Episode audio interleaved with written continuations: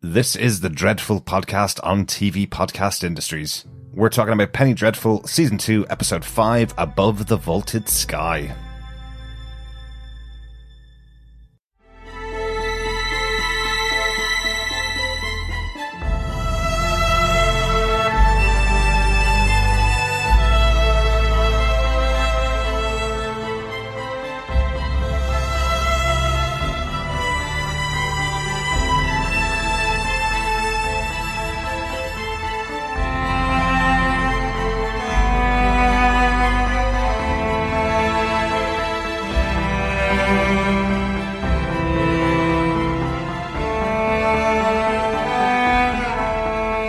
Welcome back, fellow Penny Faithful. We're talking about Penny Dreadful Season 2, Episode 5, Above the Vaulted Sky. I'm one of your hosts, Derek. Hello there, fellow Darklings and Nightcomers. Yes, this is the Dreadful Podcast, and we are looking at Penny Dreadful. I am one of your other hosts, John. Yeah, welcome back, just the two of us this time. Yes, absolutely. Getting into our spoiler-filled rewatch of Penny Dreadful Season 2 with this episode Above the Vaulted Sky. Mm-hmm. Yes, those dolls do return in a rather harrowing sense for poor old Gladys. And yes, this is very much the witching hour for a bit of slap and tickle, no less. Yes, this is the sexy episode. It really is. Yes, lots of love in the air. I think, as Vanessa calls out at one point later on in the series. Just to mention again, we are talking about Penny Dreadful because we're leading up to the launch of Penny Dreadful City of Angels. A brand new trailer came out this week as we're recording this episode for the series. And yes, it looks really, really interesting. So excited to see what Natalie Dormer brings to this show. Loved her on Game of Thrones. And she's one of those actresses that just is someone that you've really got to watch. So what this show did for Eva Green for us, we put her on this absolute wonderful pedestal of acting. I'm wondering if Natalie Dormer could even possibly match up to that. But I'm really excited to see what she is given to do in that show. Really excited to get there. And as the more we watch this series of Penny Dreadful, the more excited I'm getting for City of Angels when it comes. We're hoping you're enjoying your rewatch of the show along with us.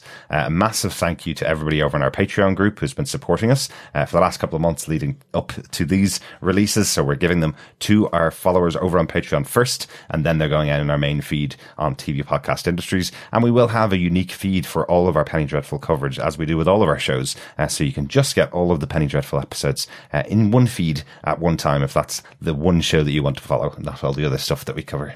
Yes, absolutely. So Penny Faithful, please remember to subscribe to the podcast over on tvpodcastindustries.com. You can get any good or evil podcast catcher of your choice to listen to us. Mm-hmm. And if you want to get early access to any of the episodes, you can go over to our Patreon at patreon.com/tvpodcastindustries.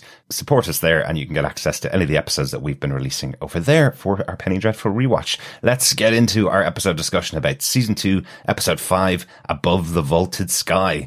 This episode was directed by Damon Thomas. This is the second episode of Penny Dreadful that he's directed, but has four others in Season 3.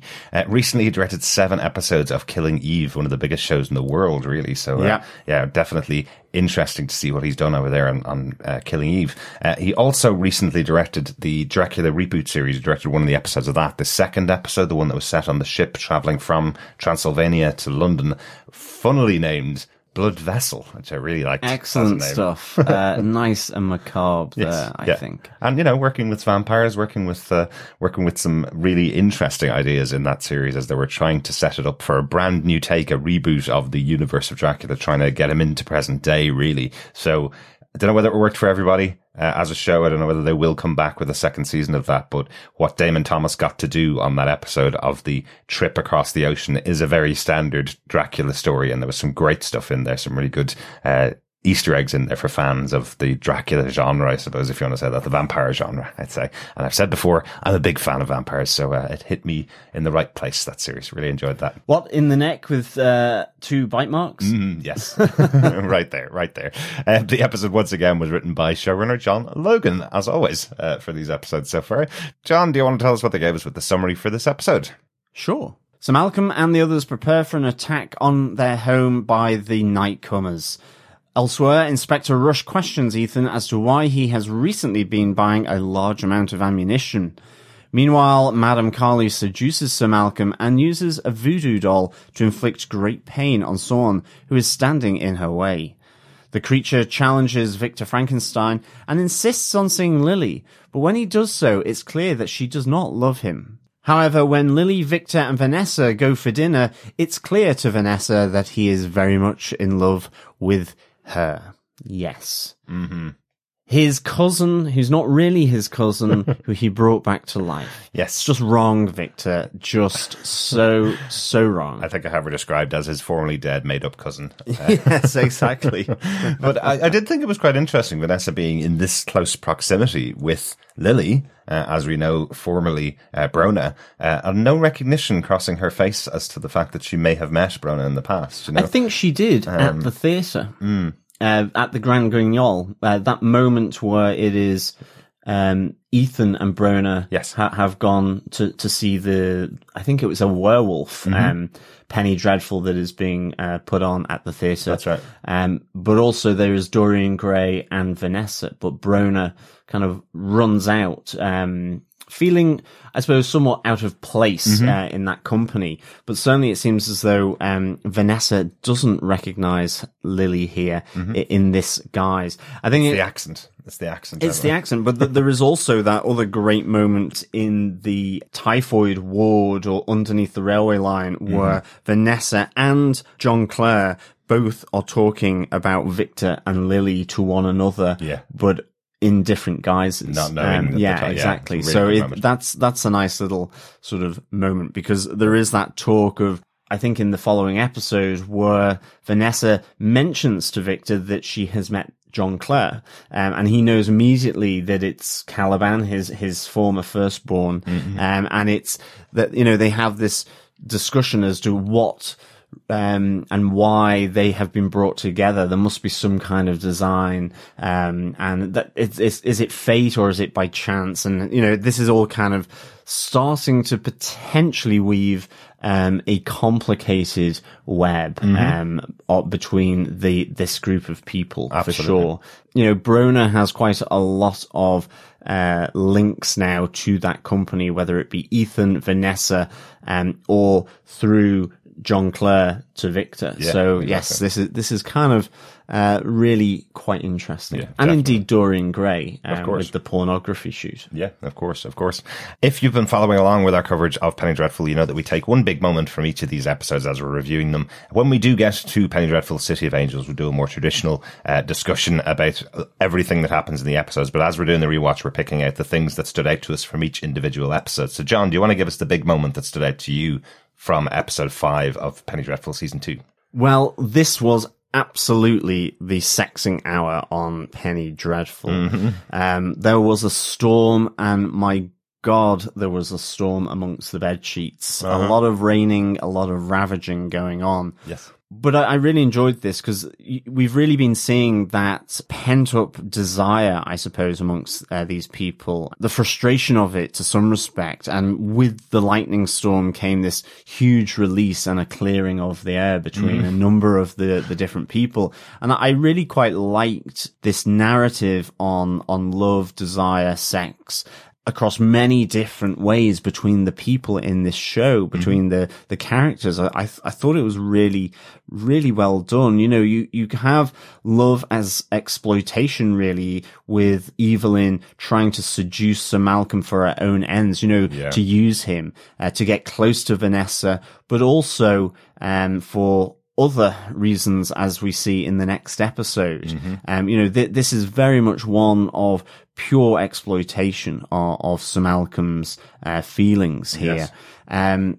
But you also have love as acceptance here by Dorian towards Angelique, celebrating the difference that is Angelique, celebrating the wagging tongues of people disapproving. You know, this is his this is what he lives for. And I suppose with that, there is this selfish side note for Dorian that he always has to advance on to the next great controversy or new thing. Yeah. And I think we begin to see some element of that over these next three episodes as well, between him and Lily.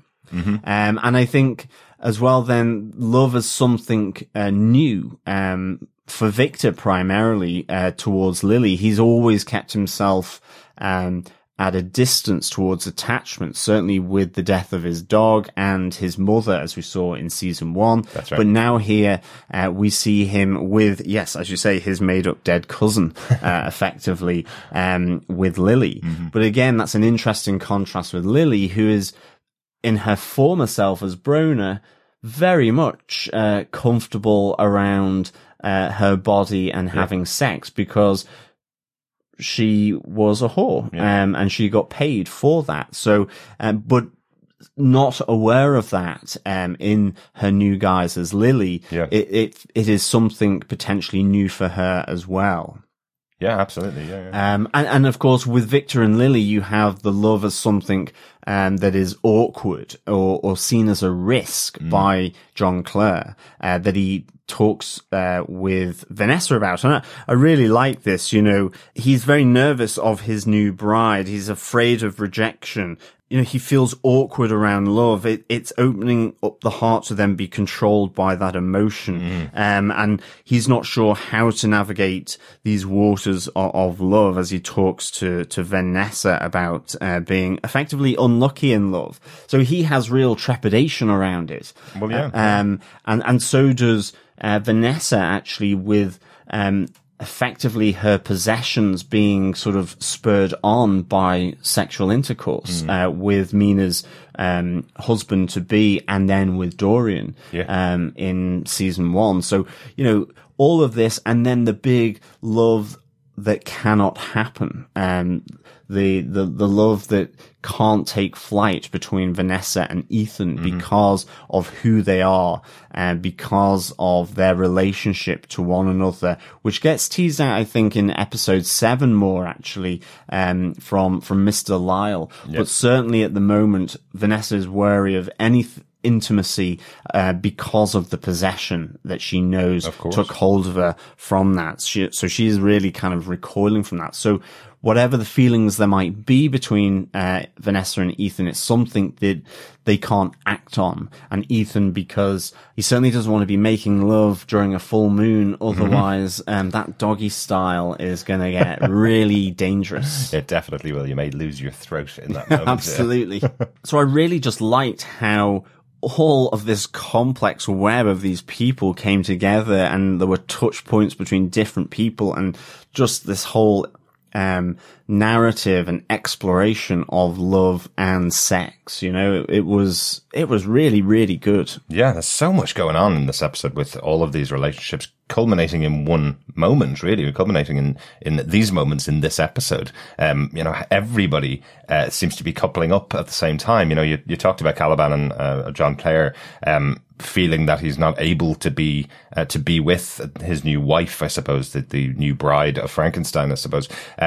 But that all came out of him going to Victor and effectively forcing him to release Lily to him, to make good on his promise that Lily would come to him as his bride. But we find that what actually has happened is Victor has given her the choice. She can now make up her own mind as to who she is to be in love with.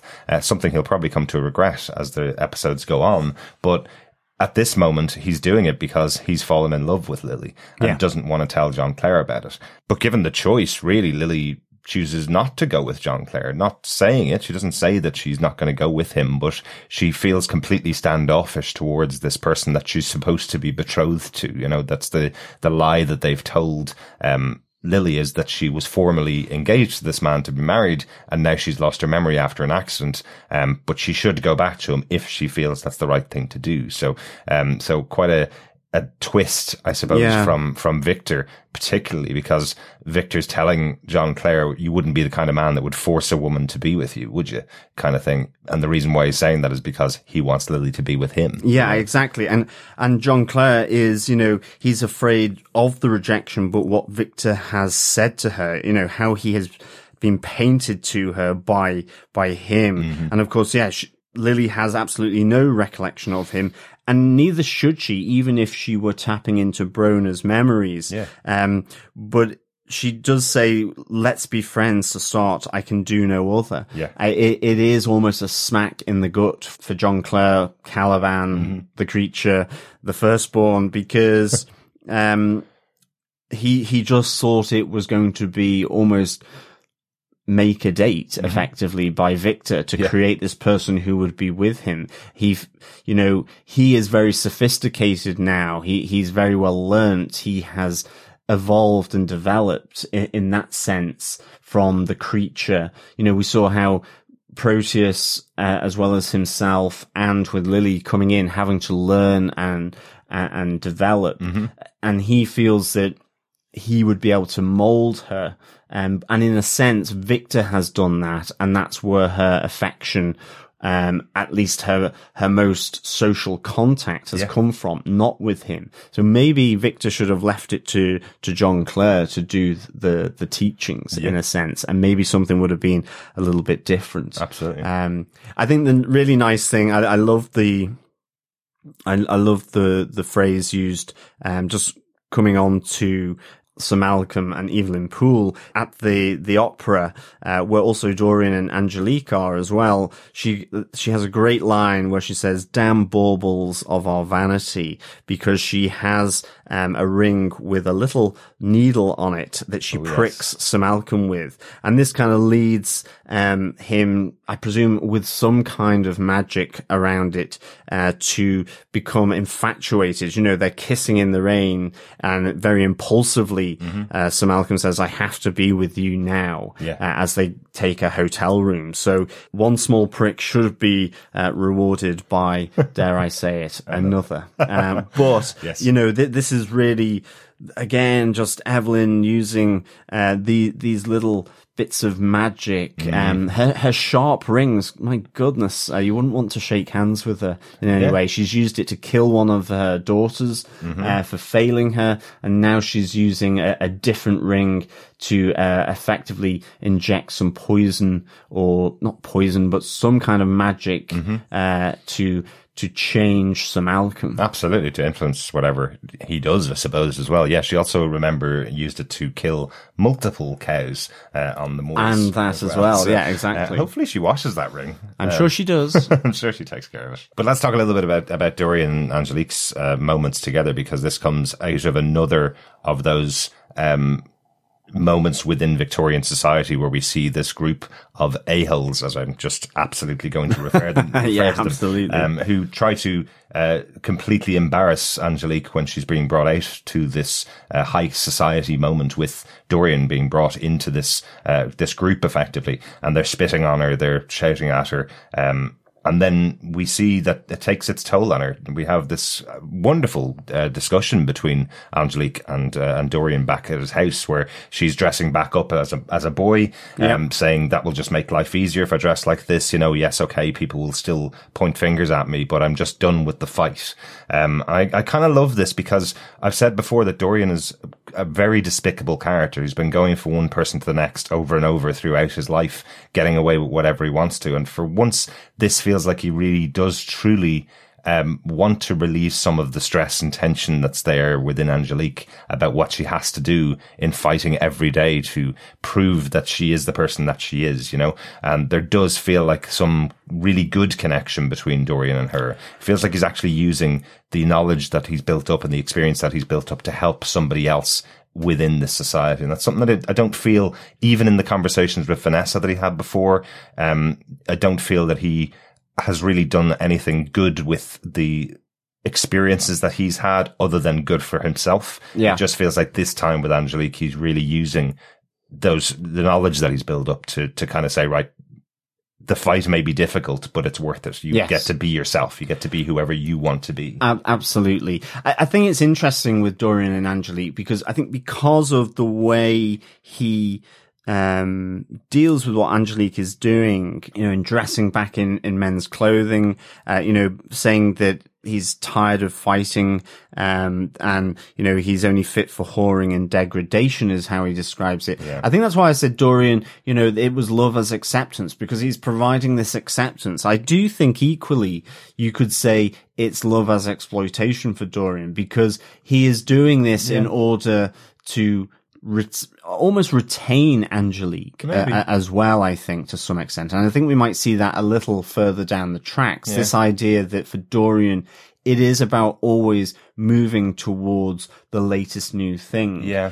I mean, Angelique in some ways calls it out with, you prefer the freak, it is a spice for you. Mm-hmm. And it's that kind of notion. For Dorian, it's an addiction, what he does. And Angelique is the next addiction of uniqueness, nerve and talent, dare I say it, that he is trying to be a part of, almost consume. Mm-hmm. That's the same with Vanessa. The only difference is that Vanessa has spurned that for the moment, whereas most people get locked into Dorian. Yeah. She hasn't, because of what's happened. So you're right on that locking into Dorian, and as described in the original novel, the picture of Dorian Gray, it's also a hollowing out that he does of the people around him. He takes everything he wants from them and then leaves them to the side. We have very strong characters created by John Logan in this show who have been able to kind of get out of the grips of Dorian. We don't really see very often the people that he has hollowed out, as I say. We don't really see them. And right now, as of this episode, let's say, and as of this part of our discussion from 5 to 7, we haven't seen the ill effect that could come on Angelique from her connection to Dorian. I think in this particular episode, I think it's a really well played part that we have. Angelique's a very strong character in the show, and to see her kind of falter for a moment and then get bolstered by the direction, I suppose, or the help of Dorian Gray is a really good moment, and it's really well put together. It's beautifully played on screen. Also, we really do have to give a lot of props to this show for the sex scenes themselves. The things that are shown on screen here. I think we both watched Queer as Folk, Russell T. Davis' seminal story of gay life in Manchester. And I remember watching it for the first time back when it came out in, 97, 98, I think it was the first season of that show. I remember watching that, and it always felt like Russell T. Davis had gone and sat down with the censors and said, I'm going to do a show about sex between gay people. What can I put on screen? How far can I push it? It's kind of the way he said it. Nothing's particularly shown, but you're seeing a sex scene between two gay men that is just as revealing as the sex scenes between heterosexual partners on a show. And what we have here in the same kind of way in this show in Penny Dreadful, the sex scene between Angelique and Dorian is exactly the same type of sex scene we would have seen on Queer as Folk many years before. And you don't see it very often. You really don't see that on television very often. And you can see it being paired side by side with the sex scene between Sir Malcolm and Evelyn Poole. That is also the same type of sex scene as you're seeing between Angelique and Dorian. But I like that they intercut the two of them together effectively to show there's no real difference between the two. They're television sex scenes. And it's people who are very comfortable with having sex. And you then the contrast is with Victor, who's, kind of shakily sort of starting on that journey with his made-up dead cousin Lily. The tentative two virgins, I suppose, between the two of them, not knowing whether it's the right thing to do. Obviously, we should also kind of comment, I suppose, in the Victorian era as well, there was a little oddness to the fact that he is continually referring to this person as his cousin, and the conversation with Vanessa never takes that turn of, should you be sleeping with your cousin? He does reference only once, I think, in a previous episode as like second or third cousin kind of thing. He makes the distinction, but he has made up the backstory of this young girl coming to visit him, who's his cousin from the country. Yeah, absolutely. Yet tells everybody there's a relationship between the two of them as well. I think as well, back in those days, I think it was not unusual that that would happen. Certainly when you were talking about families with land or whatever, it was very much one of the things to do, because effectively royalty were doing it. It was how you maintained your power. Yeah, good enough for kings and queens, good enough for the high society of Victorian London, definitely. Yeah, yeah. The sexual aspect of the show has always been quite central to it, right back from season one. It's always been something that's been involved in there. I think this episode, because it involves so much going on between all of these characters, it feels like this is the sexy time episode, as you called it, John. It is sexy. The sexing hour of Penny Dreadful. Sexy Dreadful. But there is other stuff going on in this episode. My point for the episode, the big thing that stood out to me really is Evelyn Poole's other magic within the episode. Oh yeah. Wow, these fetish, as they're calling them, the voodoo dolls that she's creating, they're getting more and more gruesome as we go on. You know, we did see the baby autopsy that provided the heart for Vanessa's fetish, the doll that was created for her. This time we see her opening up the skull of a doll of Gladys Murray, Sir Malcolm Murray's wife, looking exactly like her, even if you hadn't seen her on screen or just saw her for a couple of seconds in the previously on last week's episode kind of thing. The doll looks exactly like Gladys. And what she does to her in this scene is so brutal. Yeah. You know, the synopsis described it as Madame Kali using a voodoo doll to inflict great pain on someone who is standing in her way. Yes, she does. This is... you know, opening up, seeing inside, seeing a brain inside. I'm wondering, you know, instantly what came into my head was, oh God, that's the baby's brain that she's put inside this doll, or she's found a brain from somewhere else to put inside here because it's a real brain. It's definitely another thing that she may have been using. Definitely. But putting the nails over and over and over again to drive Gladys mad at this scratching that she's feeling inside her head is crazy. But as it goes on throughout the episode, we cut back to Gladys multiple times and you see what's actually happening is she's being driven completely insane, because we have the slight return, let's say, of Mina and Peter, her daughter and son, who rise from the grave in her room as she is scraping at her head. Like, it's really brutal to do this to the partner of the person that she's trying to control in Sir Malcolm. Like, realistically, she probably could have done something very simple and just had, you know, done something to the doll to kill herself. But what she's done is she's driven this woman mad to the point of cutting her own throat. Yeah. Like that scene where we see the first time where she's putting the nails into her head, and we have five nurses who are on top of Gladys in her home, trying to hold her down. It's like all of her maid staff as she's tapping the nails into her brain. Yeah, as she's adding more into the first one. I mean, it is. I found this whole thing really harrowing. It's the idea that Gladys is completely powerless. It is the puppet on a string doing stuff because you have no control over it, and because it's been directed by somebody else. And that felt, you know, it's like stamping on spiders or ants. It felt, you know, that Evelyn Poole was taking a sledgehammer to crack a walnut in that, just go in and kill her, make it short, sharp and sweet. But the sadistic nature of Evelyn Poole, and also to keep her hands, you know, squeaky clean from anything around it, it is the reason why she's doing this. It's being able to be 7 steps removed from it and to keep herself out of the eyes of the law. But it's from that very moment where she cracks the skull with the little chisel to that first strike, and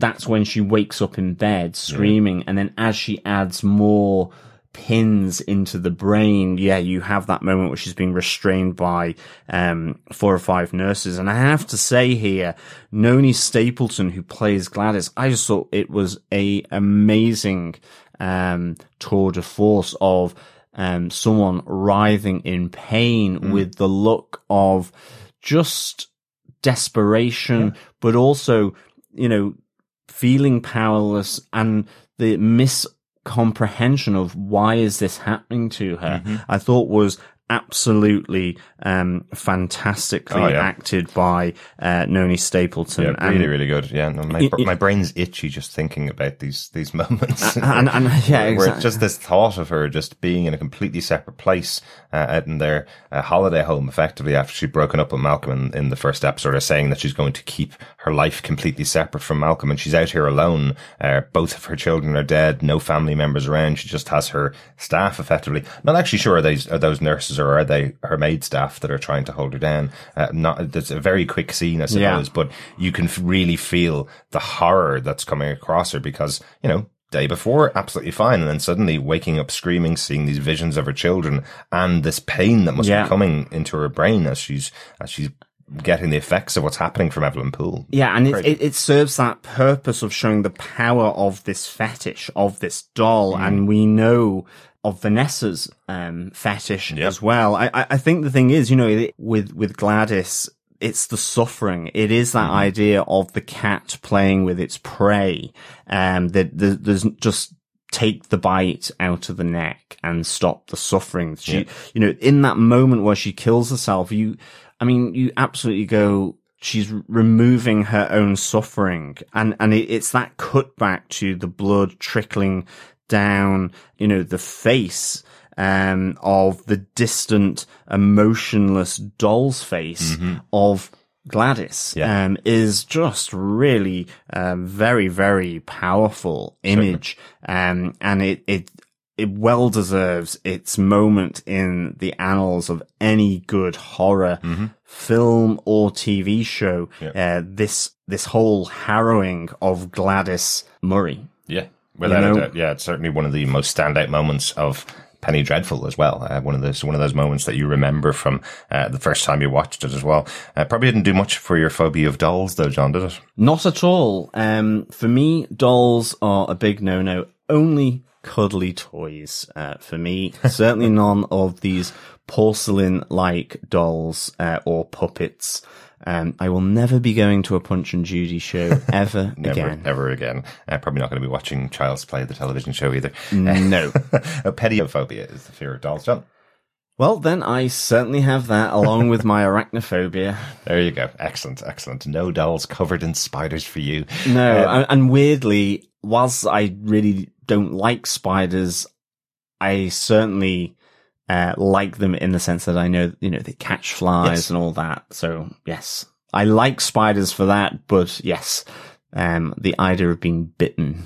Certainly, currently outside the back of our house, we probably have an infestation of false widow spiders, which is just like eek. They're grand. Try and live over in Australia with Ray. And see how much he has to put up with the spiders over there. Any notes for this episode of Penny Dreadful, episode 5, season 2, John? Yes, it is something that we didn't really talk about when Caliban renamed himself John Clare. But just to take a line from Vanessa to John Clare, you share your name with a dead poet. How did we not? Exactly. So, I have to say, Ray was also there. All three of us seem to miss this. I think it's just because of the trepidation or the way that he delivers the name when he's asked it. When he's asked to provide a name, he goes, John,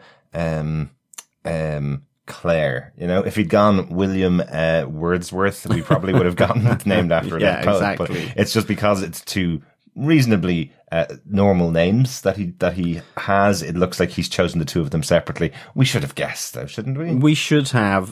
But very interesting. So I had a look. I looked up John Clare because Caliban or John Clare. Well, this could now get confusing. So Caliban as John Clare in the show, he goes, he was small and he shared an empathy with creatures and animals, which was kind of interesting because what I found out was that he was an English poet and he became known for his celebrations or sorrows of the English countryside, the plants, the animals, the people that lived within it in terms of the celebrations of country life, but also the loss or the sorrow of the destruction of the countryside as well. Yeah. In the sense, not only about the Industrial Revolution, but even the Agricultural Revolution, where you had the privatization of huge swaths of common land as well into, you know, private farms or farms owned by the landed gentry and, and worker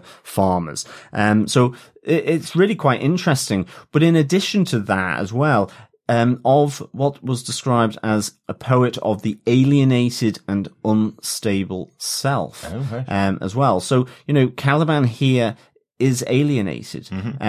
Vanessa is, or has been in the past, portrayed as being unstable by the medical class within the Victorian era. And in fact, John Clare did die in a lunatic asylum. So he probably did have some form of mental illness, or maybe he just wasn't understood by the medical profession of his time. But so it's kind of interesting little parallels there. But his biographer described him as arguably the greatest labouring class poet that England had ever produced, or at least of the 19th century. In the sense that he came from a working class family. His poetry was about working class, the labouring class, not about the kings, queens, and so on. And it was about people in the countryside and about individuals. So that's kind of interesting. I like that notion for me personally. Right. That makes up for us not knowing who he was last time and not checking it up before we went on to record. So very good, John. Very good. Yeah, exactly. Yeah. Just a quick note from me about Hecate, the character that's been introduced this season, the daughter of Evelyn Poole. Maybe that's just a reference to the fact of her name. You know, it is a very unusual name. I think we'll talk about the scene where she is questioned about how unusual her name is. But Hecate was the Greek goddess of magic, witchcraft, the night, moon, ghosts, and necromancy. So there's a very good reason why they've chosen this name for the daughter of Evelyn Poole. Yeah, nice stuff there. Yeah. I have one other note as well, is in the continuing deciphering of the Verbis Diablo puzzle, we do get reference to Lupus Dei, or the Hound of God. Yes, we do. And of course, we do know one of the characters in this show does like to cock his leg every so often, Ethan Chandler. Is it Remus Lupin from Harry Potter? No. No, it's not. Good old Ethan. So is he this totem of the Lupus Dei being referred to in the written form of Verbis Diablo? Yes, he probably is. Exactly. Since there's only two of us for this episode, there's definitely would have been other points that we talk about. Just one that I want to just highlight because I thought it was really interesting was just the moment where Ethan's recounting the siege maneuver that he'd done when he was in the army, saying that he's the type of person that knows exactly how to get rid of an enemy, surround them in one location and kill every single one of them until they cease to exist, is how he describes it. And then he says, in order to banish these nightcomers, in order to get rid of these nightcomers, they need to use every single thing they have available to them, every weapon, every ritual, every superstition, and we will defend our cliff, is the way that he's described really nice, it. Yeah. But the nightcomers are much more conniving, much more cunning than Ethan has. Ethan thinks. He thinks there's just going to be a full frontal assault on the house. He thinks, you know, they're going to come back in through the door and there's going to be a massive fight. So we see each member of the team kind of going through their superstitions, their rituals, their weapons, which I like the kind of lining up of all of this. We have Vanessa drawing her serpent on the new doors. We have Ethan doing the smoke ritual, which is the Indian ritual that he's doing around the house. And then he goes up to his bed and does his prayers at bedtime, you know, which does belie the fact that he said in the past he doesn't believe in God, yet here he is by his bedside praying to God, just like a normal Christian would do, sitting beside the bed praying. We also have Sembene hanging the dolls around the house. And of course, Sir Malcolm being the hunter, he's the one that gets all of his guns together around the house, which is really interesting. And then finally we have Mr. Lyle, a newer member of the company, going downstairs into the basement, hiding the fact, it seems, of his Jewish heritage and going to, and doing a Jewish prayer, a Jewish traditional prayer downstairs in the basement, which I just thought it was quite an interesting little nod. You know, there was no reference to this in the past about him feeling persecuted for his Jewish heritage, but it's interesting that he would take that moment to be away from everybody else to perform his ritual. No, exactly. And deal with his own, I suppose, superstitions. I thought that was an interesting little moment of the show, given the, you know, Jewish pogroms against the Jews by Christians. It has has happened through from medieval times all the way through, you know, as this scapegoat, and then into the 20th century of a secular nature through, you know, specifically with the Holocaust and so on, that, you know, there was this element of keeping that faith quiet, even though there were synagogues and long-standing synagogues that go back to the Victorian period. So it's a really interesting beat in the commentary of being a Jew, sort of within a Christian society potentially. And I think, and it's just a beat as well. Yeah, exactly. Again, I love how it's referred to by Ethan just saying every weapon, every ritual, every superstition. You know, it doesn't matter what it is you believe in. All of us believe in something. We're going to use the power of all of that versus the Nightcomers. I thought it was a really interesting scene. That's it for the notes on episode 5. We'll be back later in the week with our discussion about episode 6, Glorious Horrors.